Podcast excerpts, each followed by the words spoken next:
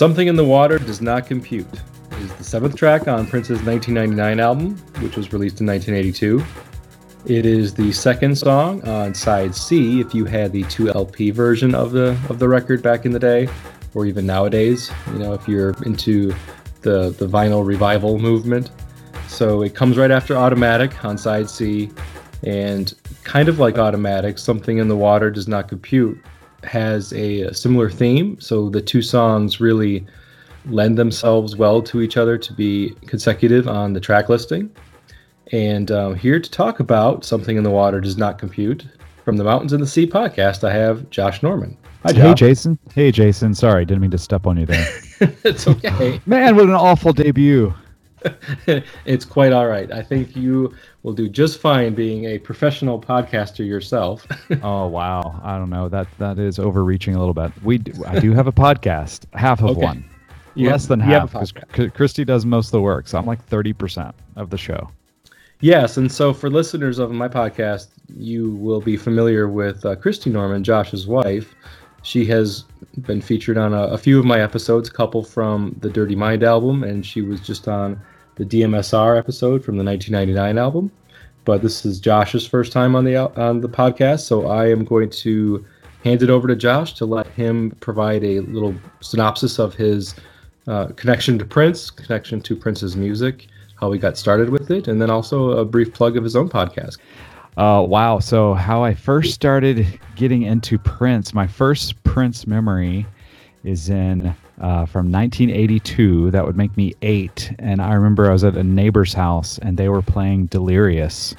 And I heard the end of the song with a little baby cry, like laugh, mm-hmm. whatever that is at the end of Delirious. And I thought, what in the world is that? And it really got me curious. And then come to find out, my mother had 1999, the cassette in her car uh, so I started listening to some of that, and that's how I got into his music. It was kind of just my first musical interest in general. Um, and then when I was uh, in middle school, we moved to Northwest Indiana, and a another like a senior in a high school, I don't know, a few miles away from where we lived. I came to know, and he had a car and could drive, so of course he was super cool. Mm, sure. He was a massive Prince fan and would drive to Paisley Park. Um, this was right as Paisley Park opened, and would go there for open rehearsals and concerts, and would come back with stuff and would share it with me. And it was my first exposure to the fact that, you know, what you hear on an album by any artist is a finished product of a lot of creativity and tinkering and practice and revisions and editing, and I, would never really crossed my mind before. Um, so that really got me interested in Prince. And of course, he had a volume of stuff that spoke to me more than anyone else, both like quantity and quality wise. And I would hear things that this guy would bring back to me on albums like two, three years after he would bring them back. Um, so it was also sort of my first exposure to Prince bootlegs, if you could call it that, if it was picked up legitimately and shared. So I just it just became like an obsession of mine through high school and college and adulthood. And uh, a couple Christmases ago, my wife asked me for her big Christmas gift to do a podcast with her. And it never even crossed my mind to do a podcast. And honestly, I hadn't really listened to a lot of podcasts either. It wasn't anything that I was really into. I just wanted to listen to music, right? I didn't want people listen to people talk about music. Who does that? uh, so in April of 2018 is when we launched our podcast, The Mountains and the Sea. And we've been releasing an episode every other week ever since then without missing a beat. And just to plug the podcast a little bit, it is called The Mountains and the Sea. And that's um, obviously the chorus from Mountains, which is my favorite Prince single. And we use that as a basis to pick a mountain or a high point and a sea, a low point from each album or era that we're covering for each episode. And we also pick a time capsule, the thing that speaks to that time period the most to us. Um, you can learn more about us by finding us on Twitter at TMATS podcast. That's T M A T S podcast. And you can find us on any podcast platform just by looking for the mountains and the sea. Okay. Thanks, Josh. I appreciate you being on the episode and, and volunteering to take a little bit of your time away from what you're doing to join me on mine because uh, I really enjoy having guests on my podcast. I do some solo episodes myself, and you know that works out just fine sometimes, but I really do enjoy bouncing ideas off of other people um, especially when we're talking about interpreting lyrics or just kind of gleaning some additional information from the words that Prince has written and sung. So that is really the focus of my podcast, and and your input will be invaluable for this one because something in the water does not compute is is one of those songs. I think I feel like it's it's a bit overlooked by by many um, casual pre- fans of Prince. I would say mm-hmm. those who are familiar with the hits and especially off of this album where you know you've got you know basically three consecutive songs that were just enormous hits for the man um, with 1999 little red corvette and delirious. Yeah. This song is on the back half of the album. It's right after a, you know a nine and a half minute long song yeah. automatic. Yep. Uh, somebody listening to it might just feel a bit exhausted after listening to that song and just really kind of welcome a shorter song, which Something in the Water is. Yeah. It's just over four minutes, which makes it one of the shorter songs on this record. Yeah, second shortest. That was one of my notes, and I hadn't realized that until I started studying it, that it's just a couple seconds longer than Delirious, which is the shortest al- song on the album.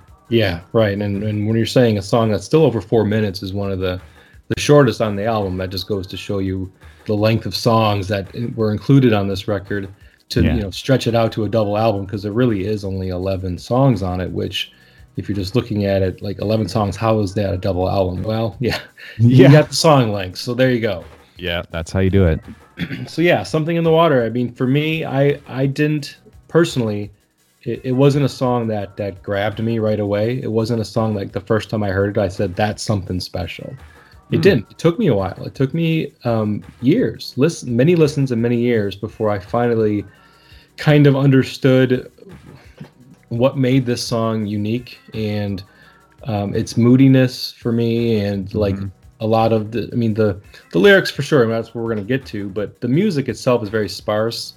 Um, very.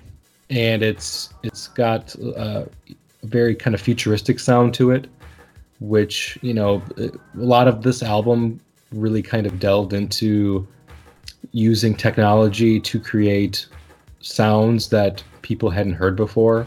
Mm-hmm. Um, so for for you, Josh, something in the water does not compute. What was kind of your introduction to the song, or what were your thoughts on it early on versus maybe if they've changed over time? I don't think they've changed over time. And to be honest with you, I've been avoiding this album since the expanded edition was announced because I was like, man, I've listened to this my entire life. I do not want to be burned out on it when I get a fresh take with the remasters and the additional material that's coming. Um, so revisiting this song, uh, you know, kind of in its singularity, reminded me of how I was the opposite of you. The I guess I'm maybe a sucker for a Prince LinnDrum, no matter if it's from 1982 or 2008, the beginning of the song was one of the ones that stood out the most to me on the album. Just the frantic hi hat that you know goes from the left to the right channel. Um, maybe not so much like the emotion that you're talking about, because when I got this album, I was a much younger than the mid 40 guy that I am now. Because um, this gets pretty deep into feelings and a little bit of I'm saying the obvious things, but I'm making it seem like it's a surprise to me, sort of the, the approach to the way Prince wrote the song. That might have been lost on me when I first heard it, but the um, just the drums themselves kind of it stuck out to me, and it was one of my favorite songs off of the album. I also, as I was listening to it, was thinking to myself how many songs in Prince's catalog have a parenthetical title like this? There aren't many, and I struggled to think of any like on my own. And just this morning, Christy sat down and she did a little research, and she's like, "Oh no, no there's there's like four of them." And I said, "Okay, well, four out of how many release songs right. are there?" It's like that's a pretty low percentage, you know. It's it like wasn't like zero zero one percent. Yeah, exactly. you know, it wasn't like parenthesis. I only want to see you laughing in the close parenthesis purple rain right he didn't do that a lot um, no, so that kind, no. that kind of stuck out to me on as as just the title alone was interesting so what did uh, did christy give you any names of the, some of the songs that she could think of or looked up oh oh she gave me each and every one if you'd like okay, a rundown well, how about some I've of got, the more, more uh, commonly known ones that we're just kind of forgetting about um, I think th- th- I think there's she found four actually, so we can go through them all. I think okay. the most commonly known is probably the B side, "Gotta Stop," parentheses Messing About. messing about, which I had forgotten about. Um, There'll never be in parentheses another like me from MPLSound. Um, rock and roll is alive parenthesis and it lives in Minneapolis. Yeah, and the last one she found was parenthesis I like close parenthesis funky music from Newpower Soul. That's not a lot. It's not a lot, and it's but it's more than I could think of on my own, which was uh, absolutely none. I just couldn't picture it in my head. You know, obviously like remixes and um, that kind of stuff. When you know, like it's house mixes in parentheses. I wasn't counting those. I was trying to think of titles that Yeah. you know of official releases that had parentheses, and I could not for the life of me think of one. And now I feel a little stupid. Well, two of them are B sides. In all fairness, True. Two of are B sides. That's, that's true. One of them is from a, a album that was credited to the New Power Generation. Yes, Um, but but we all know the story yeah. there, right? Exactly. So Yep. you know, and then one from his later career. So I think probably something in the water, in parentheses, does not compute, is probably his most well known. I would say you're right. Yeah. Just because of the nature of where it lies in his career and on his in his discography, it's off of one of his most popular albums. So there you go. Yeah. Totally. totally. And going back to the the comment you made about the memorable and distinctive drum drum machine programming Mhm. that he did on this song, for me, I I would agree, and I think this song, along with the Ballad of Dorothy Parker, are probably two of his most memorable and creative uh, drum machine programs that I can think of. I mean, like if somebody says, you know, was he a very good, was he good at at producing drum machine sounds that are more than just a you know uh, a steady rhythm? Doing something creative with it, absolutely. And these two Yeah. songs, "Something in the Water" and "Ballad of Dorothy Parker," are two very, very good examples of what he could do with just this instrument um, at his disposal. And then, you know, just just this is just one instrument. This is just a drum machine, and how creative he can make sounds coming out of a drum machine.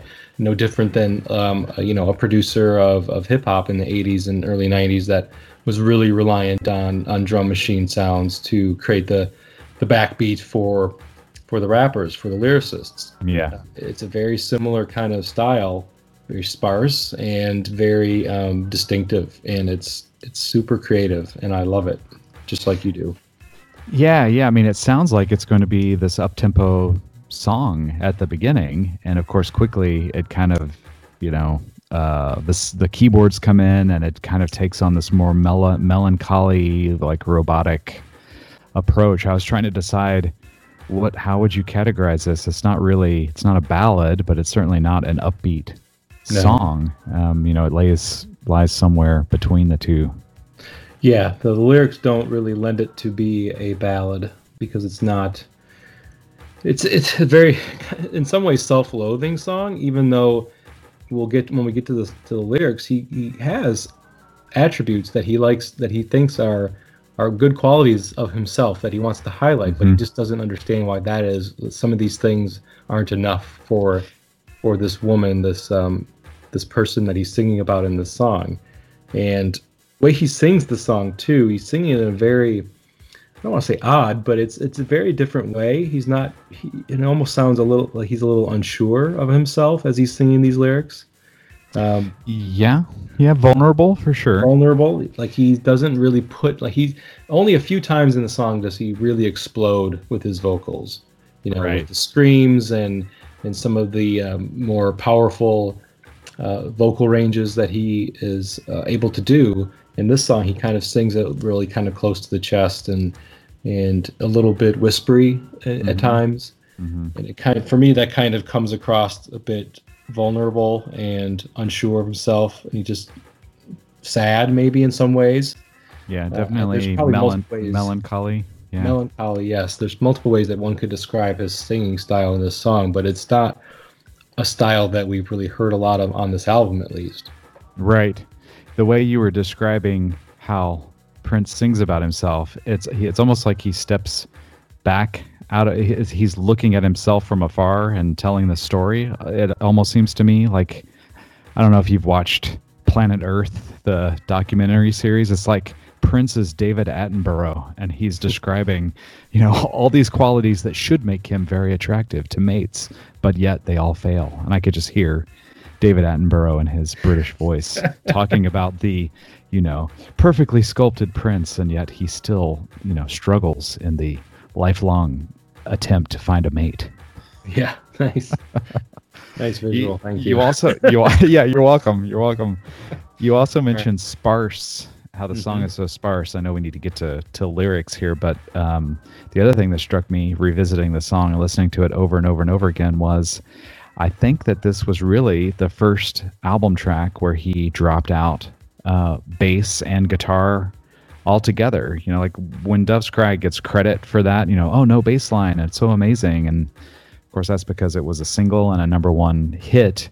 But this song, recorded years earlier, um, is very much in the same vein. There's you know a drum machine and some pads and some synths and Prince singing and speaking and screaming, and that's really it. So it's kind of one of the first stripped down Prince songs in the catalog to me. Yeah, it is very stripped down very stripped down, and the theme of the song lends itself to it being stripped down. I mean, it could have been sung right. with a di- in a different style, with you know big big guitars and big chorus, uh, but I really think it works better in, in the way it, it, was created initially and with um, this style because it's it's kind of a we use this word multiple times a melancholy song, and so a melancholy song needs a mel- I think needs melancholy music behind it, and this really does lend itself. It yeah, for sure, I agree. So going back to um, talking about the lyrics now.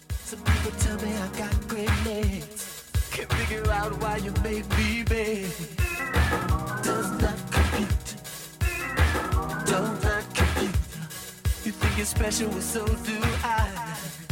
Why special will it make me cry? not compute.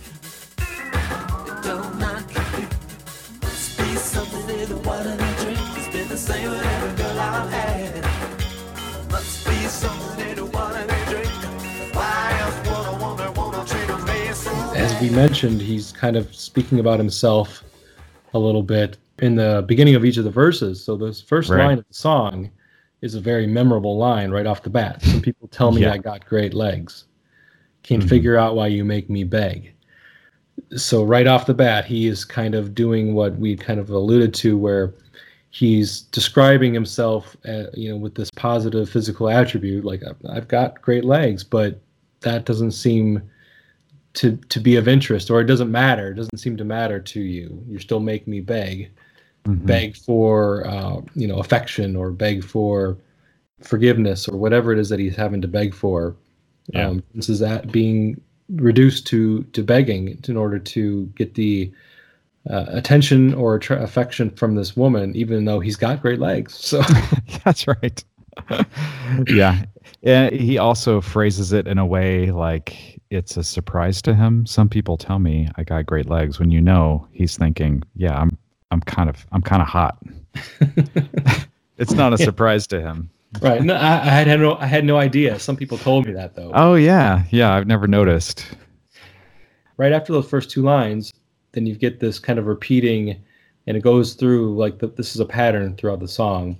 Does not compute, don't not mm-hmm. compute, mm-hmm. and it, that's always been a little uh, an odd phrasing to me as well. For all the years I've heard it, because I always heard it don't not compute, but having two negatives like that in a sentence really just is a an odd way to say it, I guess. And I don't I don't know why. I mean, I'm, I'm not going to try to decipher the meaning behind put phrasing that that way. Yeah. Besides just not wanting to have to repeat does not compute twice. I don't know. Do you have any additional thoughts on how how or why we have a a very different way of saying does not compute the second time when he repeats it? I don't know if it's you know it's kind of it's a kind of robotic song, kind of emotionless sounding. You know, other than the melancholy pads, it's sort of very digital sounding. Um, so we get this human way of saying does not compute, and then is it? I know I've read the lyric sheet and it says don't not compute, but what I've always heard was do do not compute, like do not compute. He's like almost uh uh, just kind of pushing the words together. Um, but why he chose to for it to be different, like you said, maybe it's just to avoid the repetition of you know saying mm-hmm. the same same thing. But does not compute is you know really the name. Well, it's the parenthetical name of the song. So obviously yeah. those were those were important words. Yeah, and then who knows? I mean, t- saying "don't not compute" also doesn't compute. True. Yeah, that doesn't make sense. It doesn't make sense, so it doesn't compute either. So who knows? It's it might be just be something along those lines as well, where he's just saying something a little nonsensical mm-hmm. to just drive home the point that this doesn't compute. Like this makes no sense, and neither does this phrasing. so you're right. Yeah. So there you go.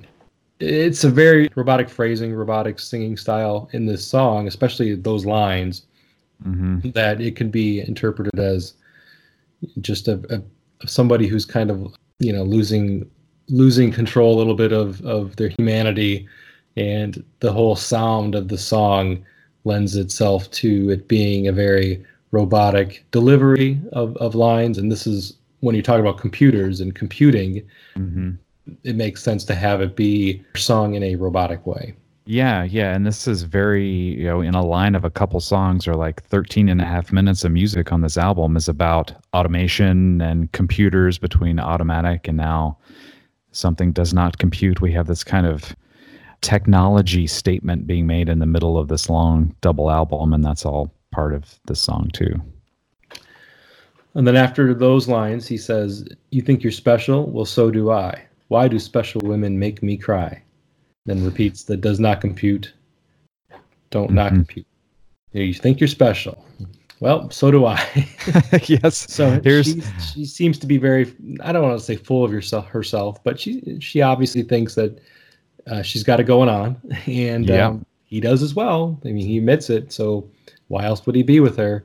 Mm-hmm. Um, and this is a this is a theme, a very common theme in in early Prince music yeah. is this this woman who he just can't seem to shake uh, or stand up to. He feels a little bit powerless uh, to kind of uh, combat some of these women's negative traits, like whether it's because they're abusive or they sleep around on him or they're conceited, whatever it is, negative traits these women have. Prince feels a bit a bit powerless to combat them or to stand up for himself in some ways.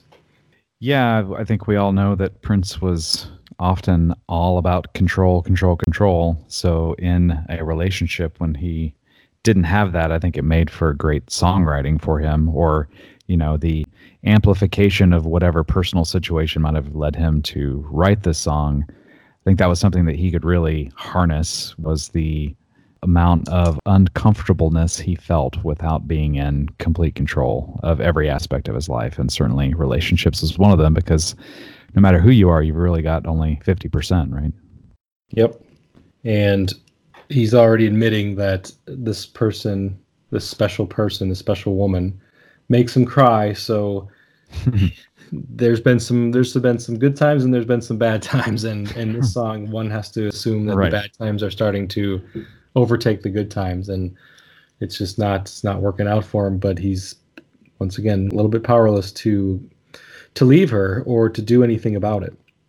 Right, right. So then it goes to the chorus. Mm-hmm. Must be something in the water they drink. It's been the same with every girl I've had. Must be something in the water they drink because why else would a woman want to treat a man so bad? Yeah. And the way he sings that, it's why else would a woman want to treat a man so bad? So he stretches. That's a long line. It doesn't fit in the same yeah uh, structure as the first three lines in the chorus. So he has to stretch it out to almost be like two lines, but it's really just one sentence. Yeah, kind of sung or said in double time. Yeah, exactly. He's got to speed it up a bit to make it mm-hmm. to make it fit. So there's yeah. the name of the song in the chorus, "Something in the Water." Mm-hmm. Uh, same with every girl he's had. So, so as we've talked about, this is a recurring theme in Prince's music. He's identifying it himself as a recurring theme in his in his music as well, or at least like in his, his the life of his character that he's you know writes songs about. It's right. a, a recurring theme for him, and he understands that it's the same with every girl he's had. Something in the water that they drink that makes him want to treat him so bad, basically. Yeah all the yeah. way back to why you want to treat me so bad off of the Prince album. yeah, there you go.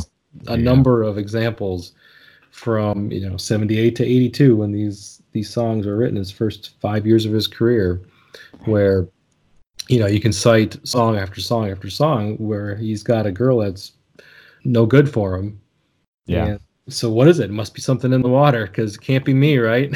I was just going to say, you know, where this this phrase "it must be something in the water" is like when you reach the point of there is no explanation, so it's got to be that because I've I've explored every other possible option, but the one thing he doesn't explore in his music up to this point is the other common denominator in all of these relationships, which is Prince. No, he hasn't. yeah yeah, no self reflection at really at this point. No. Uh, we get that later, but yeah, yeah, not not in 1982, not 1982. It's uh, something in the water. That's so, right. But I don't know. This is kind of the vulnerable side of Prince. He's not just this, you know, perfect musician, dancer, performer, writer. There's heartache and sadness in his life that he can, you know, connect with people through. Yeah, he was very uh, what I would almost call emo a bit before yeah. emo. He he mined different lyrical content for his hits, uh, and almost they became hits in spite of some of the some of the uh, lyrical themes that he was exploring at the time. This wasn't a hit. I mean, this wasn't a real yeah. single by any yep. stretch, but um, it it follows the kind of like the same thought process where you know 1999 was about nuclear apocalypse, more or less. Right. Little right. Red Corvette was singing a song about a, a promiscuous woman. You know, uh, When Doves Cry talks about family dynamics and a, yeah. you know, some abusive nature of, of and dysfunction in the family. And then Let's Go Crazy was just completely bonkers in terms of how it uh, was talking about something very spiritual and but mm-hmm. 90% of the people totally never even got any of that message when they first heard it. They thought it was a good party song. So yep. he's really yep. going different places than a lot of pop artists were at this time. Mm-hmm.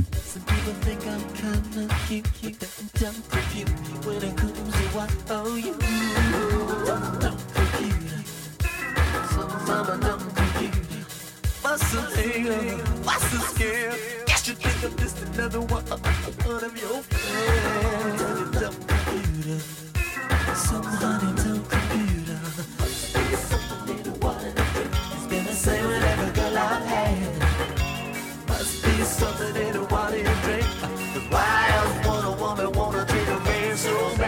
All right, so then we get to the second verse, and he says right off the bat another um, self-praising comment. Some people think I'm kind of cute, but that don't compute when it comes to Y O U.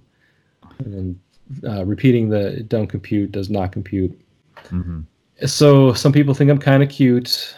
Uh, so that's another one where he certainly starts off with uh, a statement that he doesn't understand why, even though he's got great legs, and that I guess people think he's cute.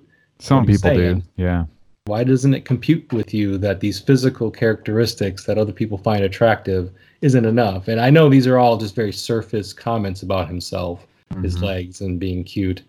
Uh, doesn't speak to anything deeper than just physical appearances, but that's that's what he's expressing in these lines is that his physical traits seem to be on point. Why why isn't it computing to a woman that wants to uh, treat me good or you know mm-hmm. uh, somebody who's going to stay with me for you know for the for other reasons besides physical physical characteristics.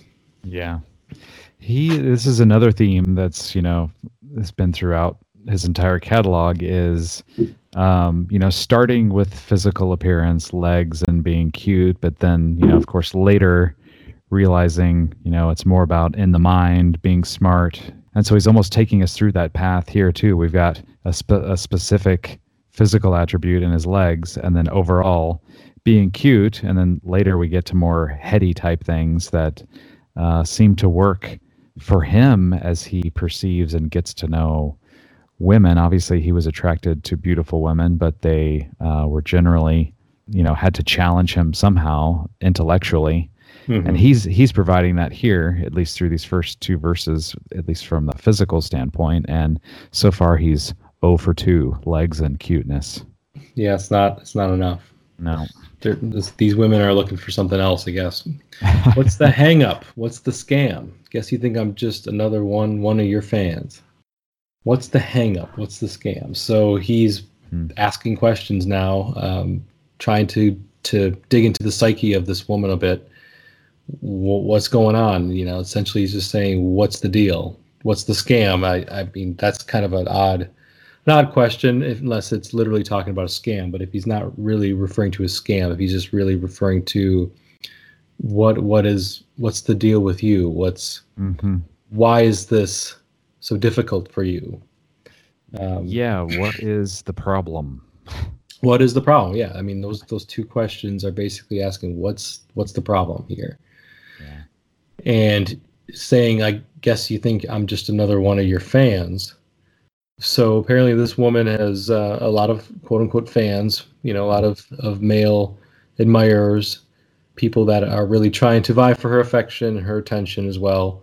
He he doesn't want to put himself like in that category of just another guy who, you know, is trying to hit on her or or ha- has eyes for her because of her physical beauty or whatever it is that you know she has that all these all these people, well, we assume men that are he's calling her fans. Is she mm-hmm. famous? Um, you know, is, is she a, is she another singer? Is she a movie star? We don't know. It's just somebody that I think he feels like he's he's competing against a lot of people for her attention, and mm-hmm. um, it's frustrating to him. Yeah, and the way he delivers that line, this is one of the first lines where you kind of start to feel like he's his frustration is coming out. He's a little hard to understand when he says, "Guess you think I'm just another one, one of your fans." That re- repetition of the word "one" and there's a reverb on his voice that always makes me have to come back and look up what exactly it is that he says. This, there's this line and then one a little further on that I think is almost purposefully hard to discern the way he delivers it because you're starting to get the figure the the feeling like you're oh wow we're getting deep insight into the mind of a guy who has been I don't know he's starting to go a little crazy maybe because of this situation. Yeah, and that's that's a good a good transition because after this second verse, he goes to the chorus again must yeah. be something in the water they drink. It's the same with every girl I've had. Must be in the water they drink, because why else would a woman want to treat a man so bad?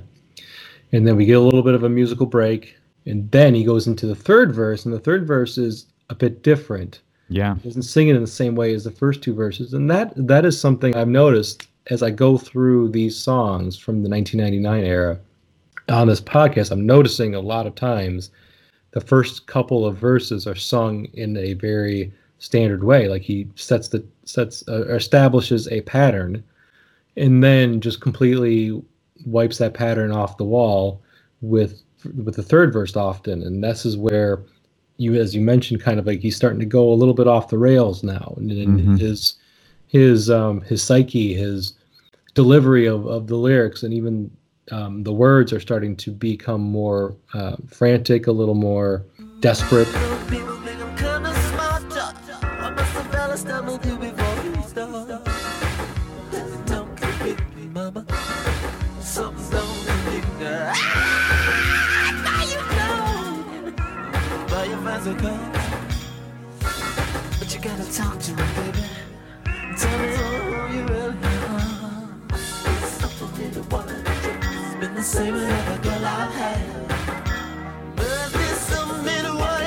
Says, I've got to get to you, baby. Some people think I'm kind of smart. Here we go. Fellow stop with you before he starts. Mm-hmm. so now he's getting past the physical with some yep. people think I'm kind of smart. Mm-hmm. Why must a fellow stop with you before he starts? And he sings that song or th- that line. Also, very that's to me that's a line that's a little different because he kind of almost like sings it with a bit of a uh, I don't want to say hiccup, but it's kind of like a hiccup, like where he goes up and down in his register as he sings yes. that line. And so it's, it's it's very unique, very different the way he sings that. But he's now trying to show her he's got a different side. There's more depth to him than just physical traits. So people think I'm kind of smart. So if legs and being cute isn't enough, um, check out my brain. You know, I'm, yes. I'm a smart guy, and um, here, let me let me tell you, some people think I'm smart too. So what do you think? yeah. Yeah, that line, why must a fella stop with you before he starts, is the second one I was alluding to earlier. That's because of the reverb, the echo, and how quickly he, you know, kind of stumbles through it. It's a little hard to even make out exactly what he says outside of the fact that he's continues to be frustrated, right? Yeah, yeah, I didn't know that was the line you were talking about because for me that line is always difficult to hear as well. So it's not just you.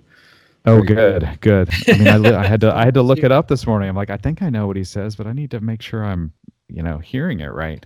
And the way you describe this as the, like the third verse, but a completely different pattern for delivering verses.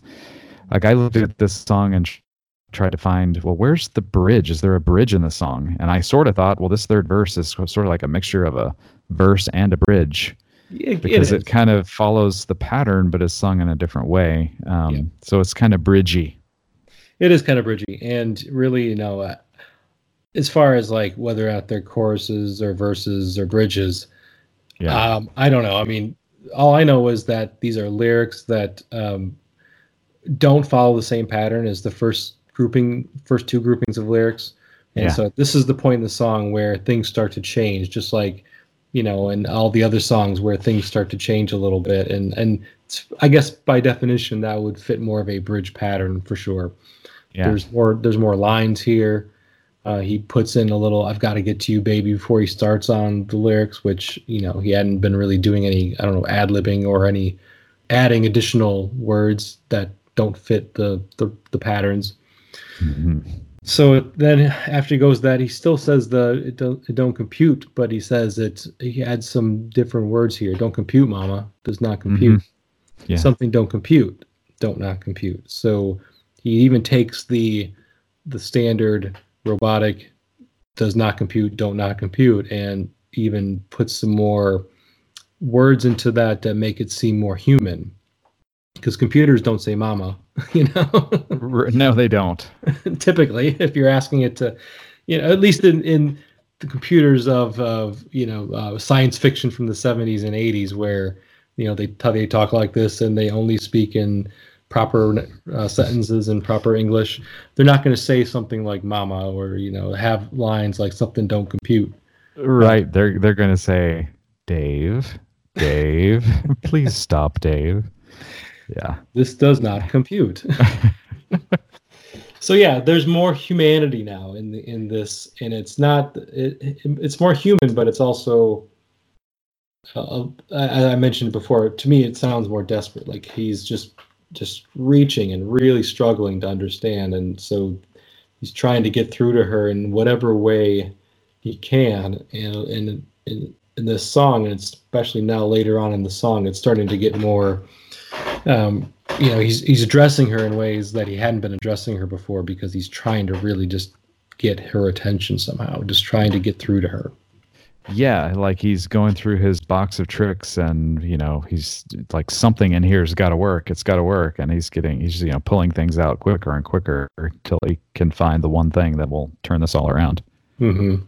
And then it really comes to a head with this next line because this next line where he says, "I buy you clothing, buy you fancy cars." Mm-hmm. he screams "eyed." so yes, he just, does. Just the just the word "eyed" is screamed and lengthened mm-hmm. in a mm-hmm. way that you know you normally wouldn't with a a two letter word. Um, and at that at this point, you really get the sense that he's uh, a, a bit lost and mm-hmm. a bit troubled by this to the point where he's having to scream at her to get her attention now yeah. scream at her to get her to to pay attention to him and what he's saying. And that's that's kind of what i'm getting from this now. It's like i buy you clothing fancy cars but you got to talk to me baby. Tell me who you really are. Yeah that's where it kind of turns into an unexpected way to me is like he's been wanting seems like he's been wanting affection he's been wanting uh, attention but what he's really digging at is here, he's asking just for the doors to be open so he can see and share in who this person really is. And I think so. The, now I get the picture that he's just been blocked out emotionally, and that's what's got him the most frustrated. That uh, he's not been allowed, you know, to be intimate with her uh, on an intellectual or emotional um, point of view. And up until this point, until you get to this section of the song, you don't really know what's mm-hmm. going on. If this is a real relationship, yeah, that he's in, that he's feeling like he's being abused. But at this point, you know, he's he's yelling at her that he's going to give her all these things, but he's getting nothing in return. Mm-hmm. Like she's not talking to him. She he she's not allowing him a chance to get to know her, like you said. And then you go back if you after reading that and you go back to the couple the first couple of verses, you, know, you look at it again and you just you you understand that he's really like you said been blocked out. So he's yeah. telling her about these physical attributes he has. Can't figure out why you make me beg, beg, beg to pay attention to him. Um, and then think just another one of your fans Mm-hmm. Once again, she's she doesn't probably barely even know who he is. You know, right? Um, she may even think that he is just kind of a pest at this point. Right? Yeah, he's kind a fly. A he's a fly in a in her soup. Either she's not interested or she's playing very, very hard to get. yes, right. Like extremely hard, like the hardest ever.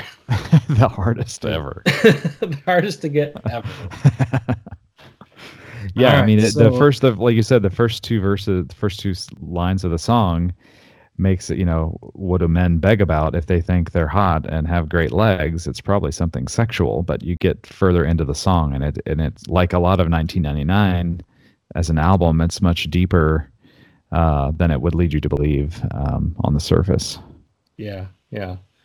So at this point, I think we're kind of getting a picture. A picture's been painted for us that and what I what I see when I listen to the song after going through the lyrics and you know when you've got the the music behind it to kind of tell you help tell the story is I envisioned like this woman being somebody that Prince knows that's mm-hmm. in his periphery somehow and we all know this is just this is a song right so we don't know that yeah. there's any example of this being a a song that he wrote about somebody but what i'm what i get and i try to do some of this with these songs i get you know visualizations of what's going on to kind of help me picture what what it is he's singing about. And i just envision somebody who is who is very popular with the opposite sex because yep. probably for a number of reasons.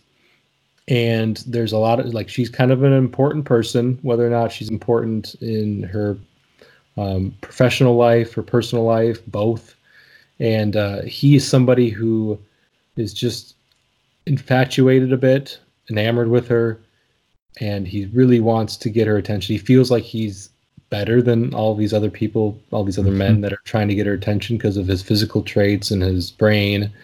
Um, and he, he's got money. so he's going to buy her clothing and fancy cars, so he must have money, right? So oh, yeah, yeah. And, and none of it it seems to be enough to get her attention, and it's frustrating as hell for him.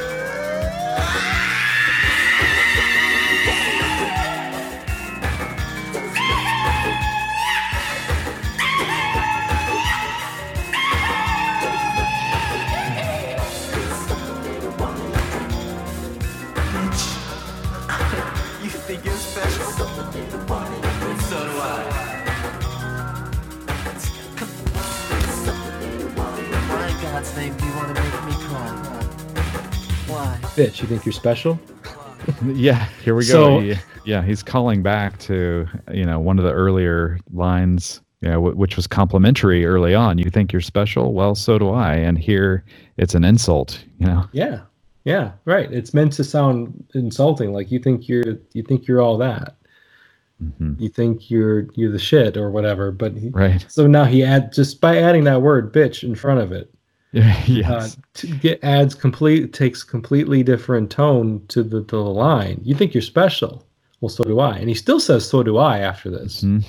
So it's not like he doesn't still think she's special. He's just now pissed off that even though she is special and she knows she's special and he knows she's special, it's killing him in ways, you know. It's like mm-hmm. it's it's he's he wishes that she wasn't. You know, she he wishes that she was just another another girl that he could you know get with because of uh, whatever stature he has. But yeah, or she or he could or he could just walk away and forget about it, but he's not able to. Right, because he pauses even- after saying that. Yeah, he does. Even the way he says the word bitch, it's kind of, you know, almost whispered in a way. Um, he kind of slips it in before he says you think you're special, like he's insulting her behind her back almost. yeah, yeah. Underneath his breath because he Yeah. doesn't want her to hear it. Exactly. like he, he he that's how he really feels, but he doesn't want her to know that because he's too busy worrying about getting to know her more intimately. Yeah. And then after he pauses and after saying that line, then he pauses to say, "So do I." The "So do I" comes across to me almost like as a sung in resignation. Mhm. Like Yeah. Yeah, like I do. Choice. Yeah, yeah. I ca- it's, I can't. I'd love to not think that, but I do. Yep. And um, yeah, so here in this section of the song, there's like I said, there's a bunch of spoken word lines that he, there, many of them are whispered, you know, and it's Yeah. really hard to make out some of them. And I think whether or not he's ad libbing or these were all pre-written, I don't know, but I'll just read a few of them because you know he's, they're kind of kind of interesting. So he says like, "Why in God's name do you want to make me cry?" So kind of harkening back to the "Why do special women make me cry?" line. Yeah.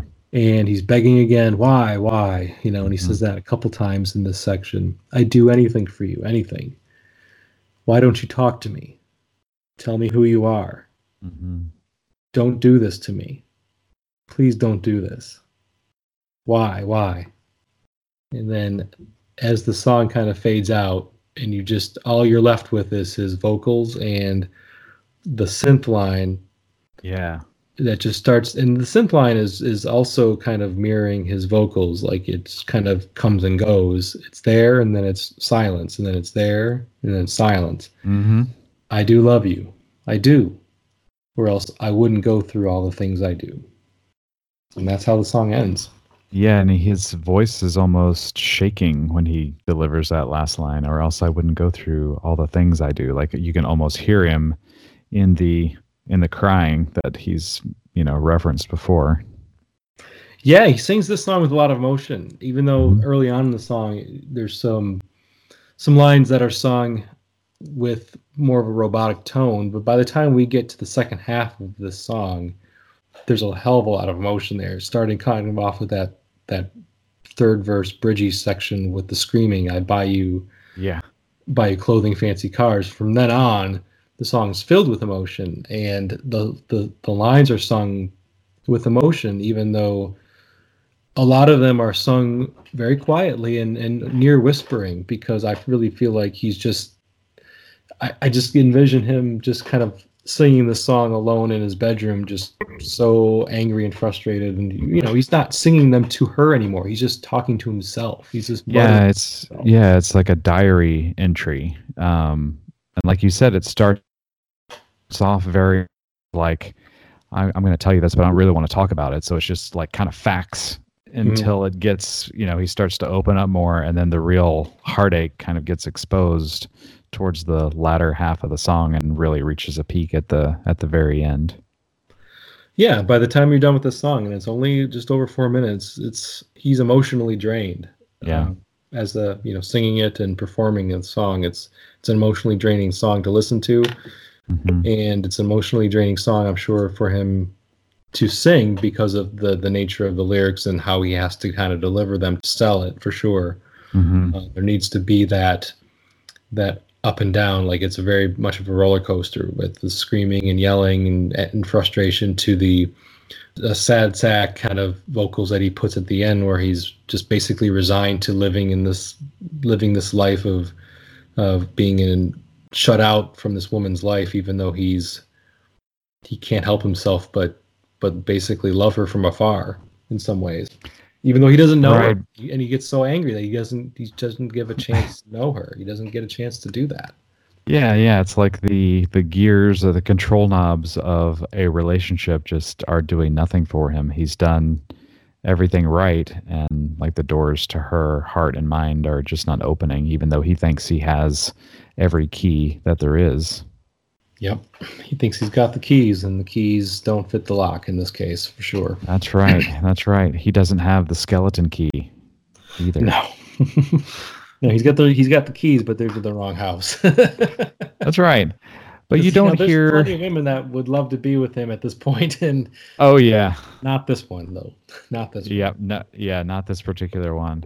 But there's not a lot of times that you hear Prince almost admit defeat in a song, and this one he sort of does. That's almost his way of saying goodbye. It's like that last line, "I do love you," or else I wouldn't go through all the things I do. It's not a last effort to uh, get her to open up to him the way that he does. It's almost just like his final statement to her saying, Well, despite all this, I still love you and I continue to do these things, although now, you know, I'm I'm making the definition of crazy for myself because I keep doing the same things over and over again and expecting a different result when that's not the way it's going to work. All right, so that brings us to the end of the song and for for me, something in the water is like I had mentioned earlier, it's a song that I didn't gravitate towards early on when I was listening mm-hmm. to this record. He kind of got lost in the shuffle for me, and mm-hmm. it took it took some maturity on my part. It took some some time with the with the record and and this song in particular to really get its appeal. And you would think that you know me being also in my mid 40s that you know my my emo days are over and my and they're behind me you know if i yeah. was going to really relate to this song it would have been you know decades ago when i was maybe you know still dating and and having a similar experience where there was somebody that i really liked and that person wouldn't give me the time of day and this song could have really resonated with me then but it doesn't matter that you know i'm i'm married and you know i've been happily married for for many many years that mm-hmm. a song can still bring back feelings that or thoughts that uh, that existed in you um, decades prior and it doesn't matter that you're now no longer in that place you can still feel the emotion you can still relate and this song does that for me and it, it does it in so many ways because of the music because it was because of how it was recorded the song was delivered the lyrics just everything about this song to me is makes it one of the highlights of the record. I totally agree. I'm glad you feel that way. Um, it just is like this is kind of why music exists. like you can come back to the song that was recorded, whatever, 35 years ago, and um, it can bring out emotions in you that were going on in someone else, you know, halfway across the world, um, and and reach a part of you that nothing else can. You can't get that so much in a movie because you're seeing characters there's visuals there where here it's just uh, instruments and vocals and the emotion is just more much more laid out there for you. So it's much easier to connect with i think in that way. So any other final thoughts josh on the song uh, I would just encourage, you know, any naysayers out there for this particular track. Like you said, it does get overlooked a little bit, and maybe it's just because of its position. You know, second song on the second half of a very long album, following a very long song. Actually, two songs in a row that are very long. Right. Um, isolating it the way that I did the last week or so, um, preparing to talk to you today, and just listening to this one song on repeat, almost out of context of the album makes it even more powerful. So I'd give it a revisit um, in that way if you can. Agreed. Absolutely. The song deserves more attention.